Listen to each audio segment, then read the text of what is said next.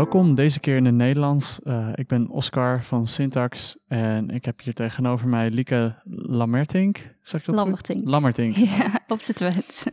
En uh, Lieke Lammertink is uh, afgestudeerd van DBKV, docent beeldenkunst en vormgeving. Yes. Met haar project Fundamentele Vaderkunde. En daar gaan wij eventjes over praten.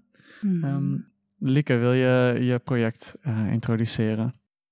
Het is eigenlijk een documentaire waarin ik um, mijn vader onderzoek. Ik heb altijd een, nou ja, ik vind mijn vader een hele bijzondere man. En uh, dat is niet alleen hoe hij is, maar ook wat hij doet. Um, dat is voor mij altijd heel ongrijpbaar geweest. Hij heeft namelijk uh, ja, een wetenschappelijke theorie um, waar, waar hij mee bezig is veel. En dat is op een heel hoog abstractieniveau, heel ingewikkeld. En daar heeft hij het altijd heel veel over. En daar is hij heel heel uitgebreid mee bezig, heel veel. Um, ik zou even een beetje een, situatie schetsen. Wij hebben achter in de tuin, zeg maar echt helemaal verstopt in het achterste hoekje, staat zijn rommelschuur of zo'n werkschuur. Wat, eh, waar heel veel rommel ook ligt, wel wat hij allemaal verzameld heeft. En daar brengt hij het grootste deel van zijn tijd door met het onderzoek doen. En dan komt hij wel vaak terug met allerlei verhalen over dingen die hij dan ontdekt heeft of waar hij mee zit. Uh, maar ja, dat ging eigenlijk altijd een beetje één oor in, ander oor uit, omdat ik totaal niet kon volgen wat hij nou eigenlijk zei. Um, en ik merkte dat het wel heel veel invloed had op nou ja, onze relatie en op zijn relatie met mijn moeder uh, ook. Um, omdat dat voor hem zijn grootste passie was, is. Um, maar er een soort, nou ja, een gat was tussen hem en zijn leven daar achter in de schuur en ons en het gezinsleven bij ons in huis. Uh, en ik wilde eigenlijk proberen of ik dat gat kon overbruggen door um, de camera mee te nemen naar die schuur. En die op mijn vader te richten en uh, eens even te onderzoeken wat het nou eigenlijk was waar hij mee bezig was en waarom dat zoveel voor hem betekent. En kijken of ik kon proberen hem ook te helpen dat uit die schuur te krijgen. Uh, want ik denk dat het in principe een project is waar nou ja, best veel potentie in zit in die zin hij heeft een hele bijzondere manier van kijken naar de wereld om zich heen en naar de wetenschap. Um, en de wetenschap heeft soms wel eens de neiging om een beetje in een soort tunnelvisie te komen, waarin ze heel gefocust zijn op één pad uh, onderzoeken, terwijl er nog zoveel meer manieren zijn om ernaar te kijken. En ik denk dat papa een weg heeft gevonden die een nieuw perspectief kan bieden daarop. Um, wat het verdient, wat mij betreft, maar ja, ik ben natuurlijk en zijn dochter en een leek. Maar wat mij betreft verdient om in elk geval gehoord te worden. Uh, dus dat is eigenlijk waar het project begon. Dus er is aan de ene kant een soort van de, uh, de rode draad is dan die theorie en zijn manier van naar uh, bepaalde dingen kijken. Um, die anders zijn dan bijvoorbeeld in de gangbare wetenschap eigenlijk gedaan worden. Maar ook hoe uh, hoe dat dan weer uh, bijvoorbeeld jullie als gezin en misschien jou persoonlijk. Uh, ik zag ook documentaire je broer en je hebt een broer, broertje. Een broertje en een zusje heb ik. Een zusje voorbij komen. Ja. Is dat iets waar je, waar je al langer mee bezig was? Is dat iets wat je sowieso al wilde doen? Of is het iets wat bijvoorbeeld is voortgekomen uit uh, mm. COVID-19 situatie? Nee, het is eerder, ja, ik kan me nog best wel sterke momenten herinneren dat ik dacht, moet ik hier niet eens een keer wat mee? Dat, uh, papa en ik hebben niet heel vaak uitgebreide gesprekken. Ja, nou dat zie je in de film ook wel een beetje. Hij leeft een beetje langs, langs ons heen of zo. En dan af en toe is er zo'n heel bijzonder moment. Waarop we dan een heel interessant gesprek hebben over de meest nou ja, filosofische onderwerpen. Of er zijn ja, een aantal voorbeelden te noemen. En het, het moment uh, wat aanleiding is geweest voor deze film, dat was de autorit um, naar Arnhem toe. Ik weet niet meer precies wat we aan het doen waren, maar hij, hij ging me ergens mee helpen. En toen zaten we dus een uur lang bij elkaar in de auto. En toen ontstond er een gesprek over zijn theorie. En hij had toen net een soort weer nieuw puzzelstukje gevonden. Dus dat was voor zo'n moment waarop hij even vol frisse nieuwe inspiratie zat. En dat kwam in een golf eruit. En op de een of andere manier kon ik het toen een klein beetje volgen. Gewoon misschien wel puur omdat we een uur de tijd hadden om nergens anders mee bezig te zijn dan naar elkaar luisteren. En dat, dat is niet zo vaak. Dus toen klikte er iets bij mij waarvan dat ik dacht: hé, hey, maar als het, als het nou klopt wat hij op dit moment denkt. En hij geloofde zo erg in dat, dat het aanstekelijk was. Uh, dan, dan wil ik daar meer over weten. En dat was, ja, dat is waar het eigenlijk begon. En toen kwam natuurlijk op het moment dat ik moest gaan bepalen waar ga ik mee afstuderen. En dit was wel iets wat heel hoog in mijn hoofd zat de hele tijd. En uh, ja, eigenlijk de enige optie was. Eh, en hoe reageerde hij er zelf op uh, toen jij dat voor... Je hebt hem op een bepaald punt heb je hem voorgesteld waarschijnlijk. Mm. nou, het grappige was dat dat eigenlijk heel in dat gesprek in die auto al ontstond. dat hij behoefte had aan een manier om zijn ideeën de wereld in te brengen. En ik was aan het zoeken naar een verhaal. En dat kwam dus zo heel organisch samen op dat moment. Um, en ik weet niet precies of hij op dat moment in zijn hoofd had dat ik dan ook een film zou maken over hem als persoon en ons gezinsleven. Uh, ik denk dat hij meer een soort, nou ja, een educatieve promotiefilm voor zijn theorie misschien voor zich zag. Maar ja, dat was voor mij als filmmaker, als documentairemaker, nou ja, ietsjes minder interessant dan dit. Dit trok, ja, dit trok me meer, um, omdat ik hem als persoon ook zo interessant vind, los van zijn theorie. Uh, maar ja, dat is dus eigenlijk op dat moment best organisch ontstaan. En hij uh, heeft ook nooit vreemd gedaan over die camera, omdat dat is natuurlijk mijn vader. Dus het is altijd, altijd geweest dat hij tegen mij vertelde en die camera was er toevallig ook. Dat zat nooit tussen ons in. En ik denk dat dat ook wel terug te zien is, dat het, um, ja, best, het is best intiem allemaal. En had nooit gekund als wij niet uh, die relatie hadden, maar ook niet als hij daar zo, ja, ik denk dat hij. Zich hij voelt zelf ook niet te, voelde zelf ook niet de druk om geen anders gêne, te doen. helemaal niks. Nee, en mijn moeder wel. Die, die is zich daar best wel bewust van. Die probeert heel hard om zichzelf te blijven zoals ze is, omdat ze weet dat het voor mijn film zo belangrijk is. Maar papa die voelt die genre totaal niet. Die is zich ook niet bewust van wat, nou die, nou die staat gewoon niet stil wat andere mensen over hem denken, denk ik. Dus die camera maakt hem niet zo uit. En dat was voor mij als filmmaker heel fijn om zo'n onderwerp te hebben omdat het heel puur bleef daardoor.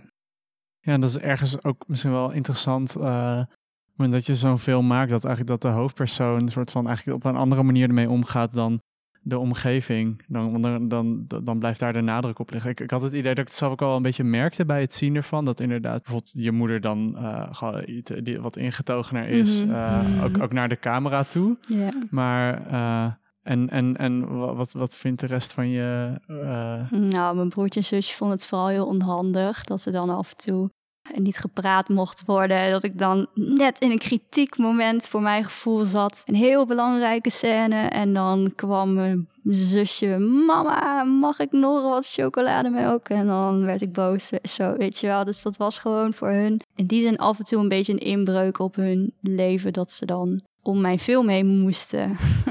en niet zomaar overal, nou ja. Dus in die zin hebben ze er misschien wat last van gehad. Maar verder heb ik ze... Zitten ze, ja, ze zijn wel een beetje aanwezig, maar niet heel... Ze zijn niet een heel groot onderdeel van de film geworden.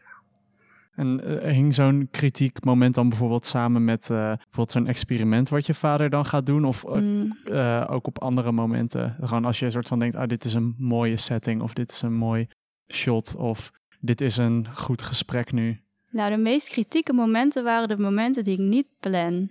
Juist die, die gesprekken die dan gewoon echt in het moment ontstaan, omdat ze iets voelen met elkaar en daar een bom barst, of omdat papa ineens een moment van inspiratie had en daar heel enthousiast over komt vertellen.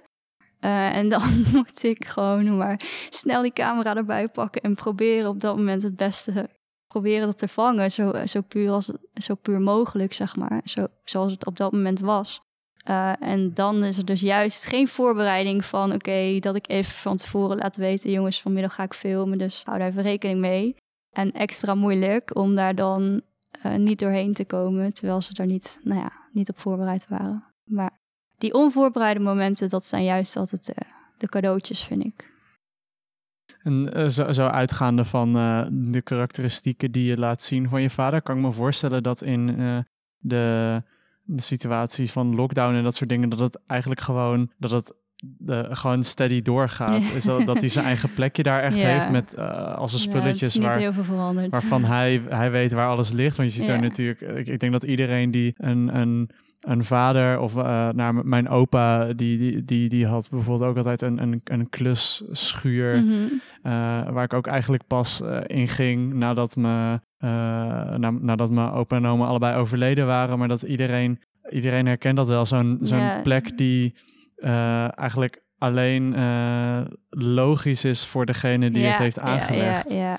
Maar dat het daardoor echt hun- helemaal hun plek ja, is. Ja, echt, dat dat is zijn wereld. Daar, eh, nou ja, als hij ochtends wakker wordt, dan pakt hij een kopje koffie en dan loopt hij door naar de schuur. En dan drie uur later komt hij nog een keer naar de wc. En de rest van de dag zie je hem niet meer, zeg maar.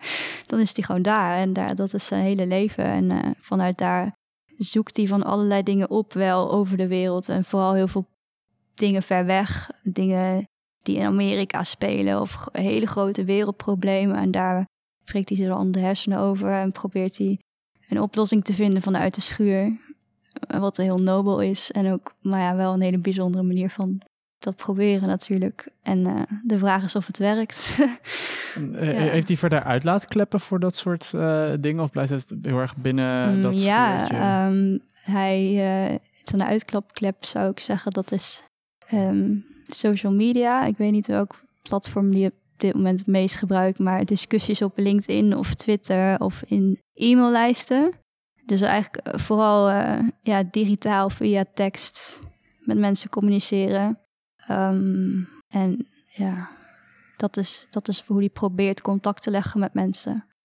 Ehm, en dan doet hij altijd heel lang nadenken over zo'n berichtje, zo'n mailtje. En dan zo'n lang, echt een lap tekst. Dus je denkt, gaan mensen dit lezen? En dat gebeurt dan ook heel vaak niet. Maar af en toe is er iemand die er dan de tijd voor neemt en waar hij dan een hele mooie discussie mee heeft. En daar komen dan ook vaak wel weer interessante ideeën uit voort. Eh, En schakelt hij dan ook wel eens jouw hulp? Of, of eh, van iemand anders, van, van eh, je, je, iemand anders om hem heen in? Of is het... Om hem te helpen met ja, met communiceren. Met bijvoorbeeld. mensen. Of oh, ja, als Nee, het- nee, hij schakelt dat niet in. Ik denk wel, nou ja, tenminste, ik zie dat, het, eh, dat hij heel erg graag contact zoekt met mensen. en Dat het, of daar zijn best voor doet en dat het hem nog niet altijd even goed lukt. Ehm, mm, maar ik weet niet zo goed hoe dat opgelost kan worden. Ik denk, ja, omdat het zo'n complexe wereld is die die, die, ja, die die bedacht heeft. En zo, die, die theorieën die zijn echt, nou, als je één keer zeg maar het knopje drukt van wil je er even wat op vertellen, dan ben je zo drie uur verder, zeg maar. En eh, om het echt te kunnen begrijpen en meedenken, daar moet je gewoon echt uren en uren en uren in steken om, nou ja, en ook best wel een niveau hebben zelf al van, v- om dat te kunnen begrijpen en erover mee te denken. Want eh, ja, anders kun je daar niet zo heel veel over zeggen natuurlijk. Dus er zijn maar best, er is best wel een specifiek klein clubje mensen die daar misschien iets mee zouden kunnen. En dan nog een veel kleiner clubje mensen die daar ook echt de tijd voor willen nemen.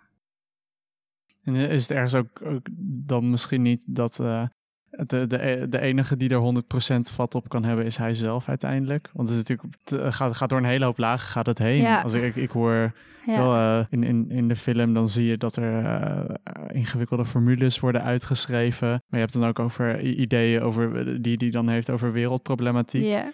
Dat, eh, hoe dat aan te pakken, dat is natuurlijk best wel... eh, dat, dat wordt zo'n gelaagd Mhm. geheel dan. Ja, dat hoe je, hij, het totaalpakket is, is zeker, dat is zo ingewikkeld. Ik denk wel dat het zeker mogelijk is om, om stukjes van dat pakket eh, te begrijpen. En, en op zich ook voor iemand die daar gestudeerd heeft in die richting, is zijn theorie helemaal niet zo ingewikkeld. Vergeleken met de theorieën die nu eh, in de huidige wetenschap, zeg maar, gebruikt worden. Dat is echt echt intens ingewikkelde wiskunde en, en, en zo, ja, bijna, bijna te ingewikkeld. Als je denkt, eh, klopt dit nog met mm, de wereld die we om ons heen zien? Of is dit allemaal op papier gebeurd? Eh, Er is een soort disconnectie haast tussen wat er in het wiskundelokaal gebeurt en, en nou ja, hoe de wereld echt in elkaar zit.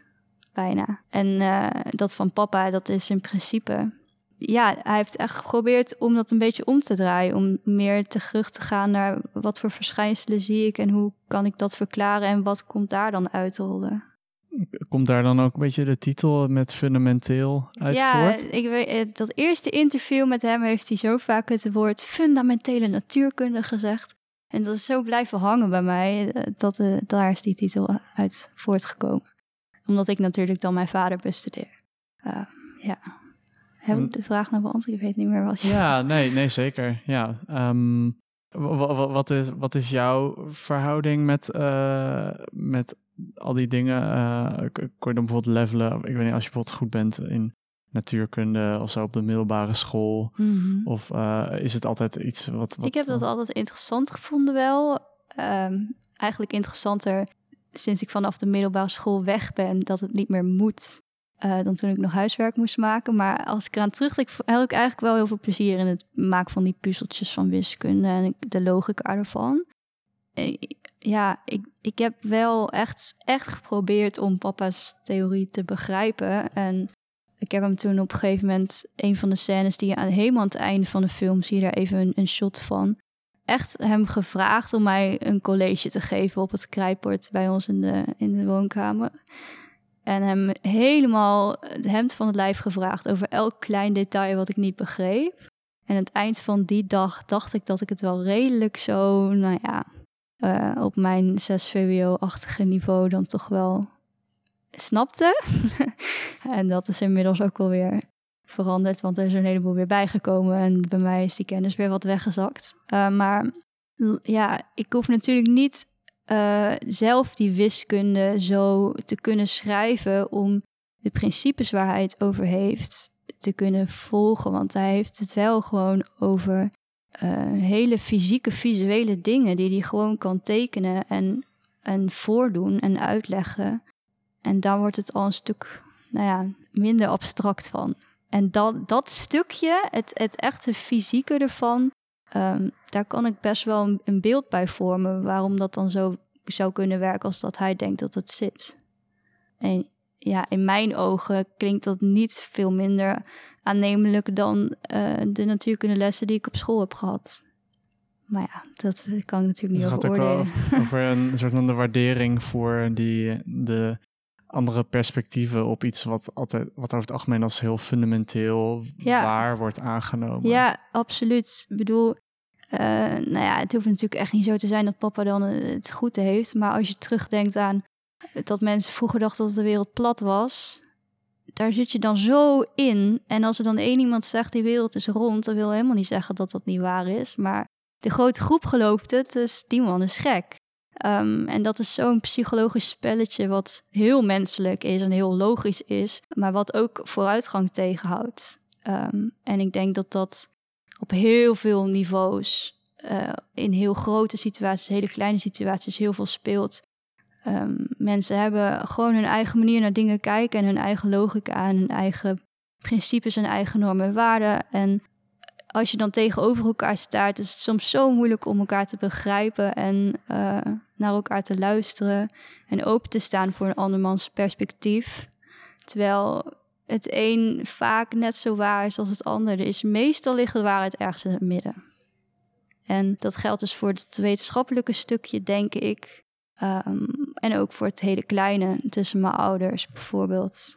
Um, papa die gelooft natuurlijk dat hij met wat hij aan het doen is de wereld echt kan helpen. En die is heel erg bezig met de toekomst voor zijn kleinkinderen straks. Uh, wat voor wereld laat ik voor hun achter en hoe kan ik daar een bijdrage in leveren en wat is er nou belangrijker dan dat? En ondertussen heb je mama die zoiets heeft van ja, maar we leven nu ook hier samen. En uh, wat is er nou belangrijker dan zorgen dat je nog een dak boven je hoofd houdt en je relatie niet stuk loopt en je tijd besteedt aan je eigen kinderen op dit moment. En dat zijn natuurlijk allebei hele valide standpunten waar allebei echt iets in zit. Maar wat heel moeilijk is om daar dan een middenweg in te vinden. En het, het project is nog, uh, wat ik begreep, is nog gaande. Ja, zeker. Nog helemaal in ontwikkeling, ja.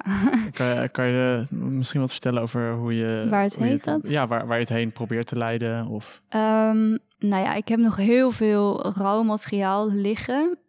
Um, hele mooie intieme, intens, intense, intieme scènes ook. eh, tussen mijn ouders bijvoorbeeld. En ook eh, een aantal doorbraken op papa's wetenschappelijke gebied. En ik vind het nog ontzettend moeilijk om te weten wanneer die film moet eindigen. Want je, ik kan nog niet voorspellen wat er in de toekomst misschien nog gaat gebeuren. En wat is dan het punt dat je zegt: dit is het einde van de film, terwijl dat leven gewoon de hele tijd doorgaat en ik daar middenin zit? Dus dat is heel lastig om te zeggen. En eh, wat ik in elk geval echt nog wil onderzoeken is: wat is in deze film waar ik het de nadruk op wil leggen? Want er zijn eigenlijk een aantal verhalen die eh, tegelijkertijd spelen, die voor mij allemaal belangrijk zijn, ehm, en, maar die allemaal een eigen doelgroep hebben. En ik wil eigenlijk nog niet kiezen. Terwijl ik van allerlei filmmakers te horen krijg: ja, maar je moet wel een hoofdvraag hebben waar de film over gaat. Ehm, en ik ben er gewoon nog niet helemaal over uit. Want voor mij zijn die, al die verschillende vragen op dit moment nog heel belangrijk. En ik vind het ook echt, echt heel belangrijk dat ik met respect met dat materiaal omga. Want het zijn echte mensen. En eh, ik denk dat ik heel veel goeds kan doen met dat materiaal, maar ook heel veel schade aan kan brengen als ik daar niet bewust mee omga. Want nou ja, ik zou mijn vader als een geniale man neer kunnen zetten, maar ook als een, als een gekkie die, eh, nou ja, helemaal de klus kwijt is. En ik kan mijn moeder neerzetten als eh, de arme vrouw van de gek of de, de, de boze boeman die zijn man niet steunt. En nou ja, als je met film bezig bent, dan worden dat natuurlijk, los van dat het echte mensen zijn, ook een soort personages in een verhaal. En dat verhaal, dat maak ik door te editen. En ik wil zo dicht mogelijk blijven bij hoe het echt is en hoe ik het voel en hoe ik het zie. En aan de andere kant moet ik ook een verhaal maken wat voor de kijker te volgen is en waarde heeft. En waar dan die vragen een soort in aan bod komen en beantwoord worden. En het is allemaal heel complex. Ehm, dus ik zoek eigenlijk ook een professionele editor die mij iets perspectief kan helpen krijgen op dat materiaal, omdat ik er zo diep op zit. Want ik leef er middenin en het is zo, het is zoveel. Ja, je, en je hebt nog een, een extra laag van verantwoordelijkheidsgevoel, omdat het Ja, echt over de mensen gaat die het allerdichtste bij je Ja. staan. Ja, precies. Ehm, dus dat is waar ik op dit moment sta in het proces. En wanneer dat precies eindigt, dat weet ik niet. Ik kan me voorstellen dat het nog een half jaar duurt. En het kan ook nog vijf jaar duren, bij wijze van spreken. Dat ligt er ook maar net aan. Ja, eh, hoe het verhaal in mijn leven zich verder, ja, hoe dat verder loopt. En wat, wat er allemaal nog gebeurt. En eh, wanneer ik misschien ook wel denk, nou, nu is het goed geweest. Eh, want ik kan me ook voorstellen dat ik hier niet eeuwig mee bezig wil blijven. Want het geeft me ook wel een vreemde positie natuurlijk in ons gezin. Omdat ik ook getuige ben van dingen die mm, niet elke dochter zomaar altijd ziet. En misschien is het ook niet altijd even gezond om dat allemaal mee te maken. Ehm, gesprekken tussen mijn ouders bijvoorbeeld. Of nou ja, ik, zie mijn, ik ben dan niet alleen maar dochter, maar ook filmmaker op dat moment. En ehm, ja, ik wil op zich ook wel weer graag gewoon dochter zijn. Misschien is dat op een bepaald punt een mooie reden om Ja. dan te beslissen van ik ben tevreden over het materiaal dat ik gemaakt heb, maar ja, eh, dat je misschien ook vanuit een bepaald persoonlijk perspectief ook dat, dat, dat je een aanleiding geeft eh, om eh, de beslissing te maken van ik vind het nu, ja, dit, nu ben ik er blij mee en dan laat ik het graag zo. ja. Ehm, heb je door je carrière op de academie heen veel met film gewerkt? En dit soort portretteringen of op, met andere Ehm, media? Ja, nou ja, ik ben begonnen op deze opleiding eh, omdat het de meest brede kunstopleiding was die ik kon vinden. Dus van alles wat in kunst en dan ook nog een klein beetje meepikken bij dans en theater. En dat vond ik heerlijk, omdat ik toen ik hier als, nou ja, net van de middelbare school afkwam, echt nog geen flauw idee had wat ik, wat ik wilde doen.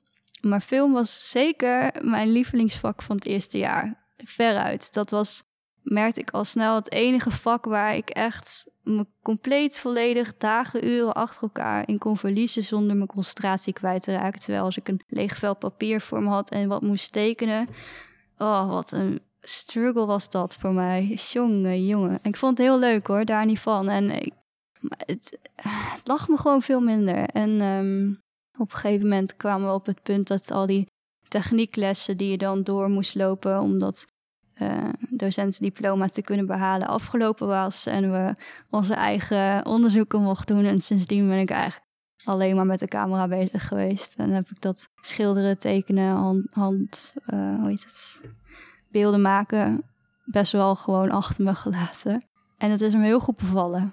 Ja, dus dat is ik. Ik vind film zo'n mooi medium. Ik kan daar echt, nou ja, verhalen mee vertellen. Um, waar ik in, in, in een stilstaand beeld, ook fotografie overigens, daar heb ik gewoon niet genoeg aan, merk ik. Ik, ik heb dat element tijd nodig en geluid en beweging om echt dat te kunnen vertellen wat ik wil vertellen. Dankjewel Lieke. Ik vond het een mooie uitleg over je project. Um, waar kunnen wij uh, op de hoogte blijven van het verloop ervan?